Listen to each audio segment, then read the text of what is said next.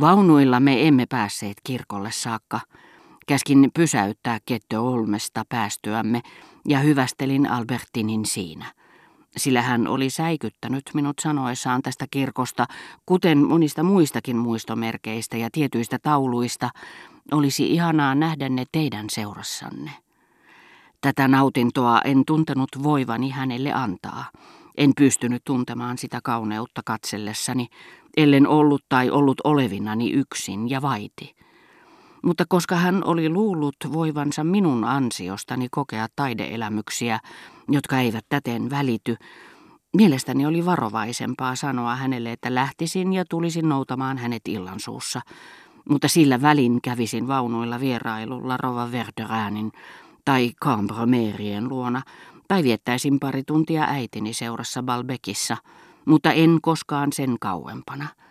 En ainakaan alkuaikoina, sillä Albertin oli kerran hetken mielijohteesta sanonut, miten ikävää, että luonto on niin huonosti järjestänyt asiat ja pannut Saint-Jean de la Esin yhdelle ja La Raspelierin toiselle puolelle, niin että on pakko jäädä koko päiväksi valitsemansa paikan vangiksi. Näin ollen heti kun tilaamani hattu ja harso olivat valmiit, tilasin saman tien onnettomuudekseni auton Saint-Fargossa, Sanctus Ferreolus, kirkkoherran kirjasen mukaan. Albertin ei tiennyt asiasta mitään, siitä olin pitänyt huolta, ja tullessaan hakemaan minua hän yllättyi kuullessaan moottorin käyvän hotellin edessä, ja ihastui kuullessaan, että auto oli meitä varten – Pyysin häntä tulemaan hetkeksi huoneeseeni. Hän hyppi ilosta. Me lähdemme vierailulle Verderäänien luo. Niin, mutta on parempi, te mene sinne tuossa asussa, koska teillä on auto käytettävissänne. Tämä sopii teille paremmin. Näin sanoen otin esille piilottamani hatun harsoineen. Ovatko ne minulle? Voi miten kiltti te olette? Hän huudahti ja otti minua kaulasta. Eme tuli meitä vastaan portaissa, ja ylpeä kun oli Albertinin eleganssista ja ajoneuvostamme, näitä autoja näki nimittäin harvoin Balbekissa, lähti ilokseen laskeutumaan rappusia takanamme. Albertin halusi ensin vähän näyttäytyä uudessa asussaan, ja ehdotti, että kuomu laskettaisiin ja nostettaisiin ylös vasta vähän myöhemmin, jotta voisimme olla vapaammin keskenämme. Alahan joutua, sanoi Eme liikkumattomalle mekaanikolle, jota ei ennestään tuntenut. Etkö kuulut, että sinua pyydettiin laskemaan kuomu? Sillä Eme oli härskiintynyt hotellielämässä, missä hän sitä paitsi oli näyttävässä asemassa, eikä ollut yhtä ujo kuin ajuri, jolle Françoise oli daami Odottamatta edelläkäyvää esittelyä hän sinutteli tuntemattomia kanssaihmisiä, ja niin, että oli vaikea sanoa, johtuiko se aristokraattisesta ylenkatseesta vai rahvaanomaisesta veljeilyn halusta. Olen varattu, vastasi kuljettaja, joka ei tuntenut minua.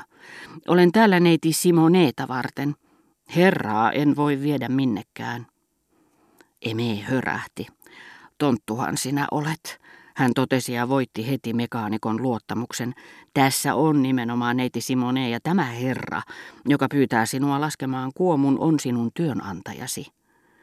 Ja vaikka Eme ei henkilökohtaisesti pitänytkään Albertinista, hän oli minun takiani ylpeä tämän asusteista ja kehaisi kuljettajalle, kai sinä mielelläsi kuljettaisit joka päivä, jos saisit tämmöisiä prinsessoja. Ensimmäistä kertaa en nyt joutunutkaan käymään yksin Raspelierissä, niin kuin muina päivinä, Albertinin jäädessä maalaamaan. Hän halusi tulla kanssani. Hän arveli, että me voisimme kyllä pysähtyä siellä täällä matkan varrella, mutta että kävisimme ensin Saint-Jean de la Esin puolella. Sitä hän ei pitänyt mahdollisena. Toisin sanoen sitä, että lähtisimme eri suuntaan, retkelle, joka tuntui peruuttamattomasti kuuluvan toisen päivän ohjelmaan. Hän saikin nyt mekaanikolta kuulla, ettei mikään ollut helpompaa kuin ajaa Saint-Jeaniin, missä hän olisi kahdessa kymmenessä minuutissa, ja missä voisimme, jos haluttaisi viipyä monta tuntia tai jatkaa vielä paljon pitemmälle, sillä häneltä ei mennyt kuin 35 minuuttia Ketteolmesta Raspelieriin. Tajusimme sen auton lähtiessä liikkeelle, kun se yhdellä hyppäyksellä ylitti matkan, mihin hyvältä hevoselta menisi parikymmentä askelta. Etäisyys ei ole muuta kuin ajan ja välimatkan suhde, ja muuttuu sen mukana. Me turvaudumme kilometreihin ja virstoihin ilmaistaksemme, miten hankalaa minnekin on päästä. Mutta toimenpide osoittautuu virheelliseksi vaikeuksien vähetessä. Taiteellisessakin mielessä on tapahtunut muutos, koska kylästä, joka tuntui olevan eri maailmassa kuin muudan toinen, tuleekin sen naapurikylä mittasuhteitaan muuttaneessa maailmassa. Oli miten oli, jos Albertinille olisi kerrottu maailmasta, missä kaksi ynnä kaksi on viisi, ja suora lakkaa olemasta lyhintiä kahden pisteen välillä, hän ei olisi hämmästynyt niin suuresti kuin kuullessaan mekaanikon sanovan, että oli helppoa käydä samana päivänä Saint-Jeanissa ja Raspelierissä, Duvillessa ja Getteholmissa, Saint-Marc-le-Vieuxssä ja Saint-Marc-le-Vetyssä, Gourvillessä ja vanhassa Balbekissa, Tourvillessä ja Feternessä, näissä siihen saakka yhtä ilmatiiviisti eri päiviin suljetuissa paikoissa kuin muinoin Meseglis ja Germant kylissä, jotka eivät olleet ihailtavissa yhden ja saman iltapäivän kuluessa, mutta vapautuivat nyt kiitos tämän jättiläisen ja sen seitsemän penin kulman saappaitten, ja ympäröivät ruokailutuokiotamme kellotapuleillaan, torneillaan, vanhoilla puutarhoillaan, joihin naapurimetsät kiiruhtivat tutustumaan. Ehdittyämme rantajyrkännettä reunustavan tien alkupäähän, auto nousi sen yhdellä rupeamalla moottorin huristessa yhtäjaksoisesti kuin veitsi tahkossa, kun taas alapuolellemme jäävä meri laajeni laajenemistaan. Monservant vanhat maalaistalot lähestyivät juoksujalkaa, puristivat viiniköynnöksensä ja ruusutarhansa rintaansa vasten. Raspelierin kuuset puolestaan Kiihkeämmin kuin konsanaan iltatuulen noustessa pakenivat tieltämme mikä minnekin, ja uusi palvelija, jota en vielä koskaan ollut nähnyt, tuli ulkoportaille meitä vastaan. Mutta puutarhurin poika näytti varhaiskypsät taipumuksensa tuijottamalla lumoutuneena auton moottoria. Koska ei ollut maanantaipäivä, emme tienneet tapaisimmeko rouva Verderanin, sillä muutoin kuin maanantaisin, jolloin hän otti vieraita vastaan, oli varomatonta lähteä hänen luokseen noin vain ilmoittamatta.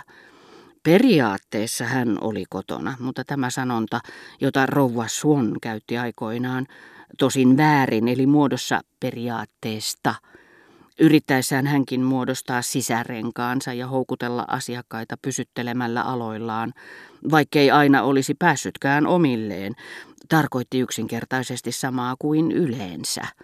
Toisin sanoen siihen sisältyi lukuisia poikkeustapauksia, sillä Rova Verderin rakasti retkiä ja vieraskäyntejä, mutta otti myös erittäin vakavasti emännän velvollisuutensa, ja aina kun hänellä oli aamiaisvieraita niin kahvin, liköörien ja savukkeiden jälkeen, kuumuuden ja ruoansulatuksen aiheuttamasta turtumuksesta huolimatta, ja vaikka mieluummin olisi ihaillut terassin lehvien lomitse Jerseyn matkustajalaivaa emalimaisella merellä, ohjelmassa oli vuorossa ajomatka, jonka kuluessa vaunuihin väkisin työnnettyjä tahdottomia ruokavieraita kuljetettiin Duvin epälukuisissa näköalapaikoissa.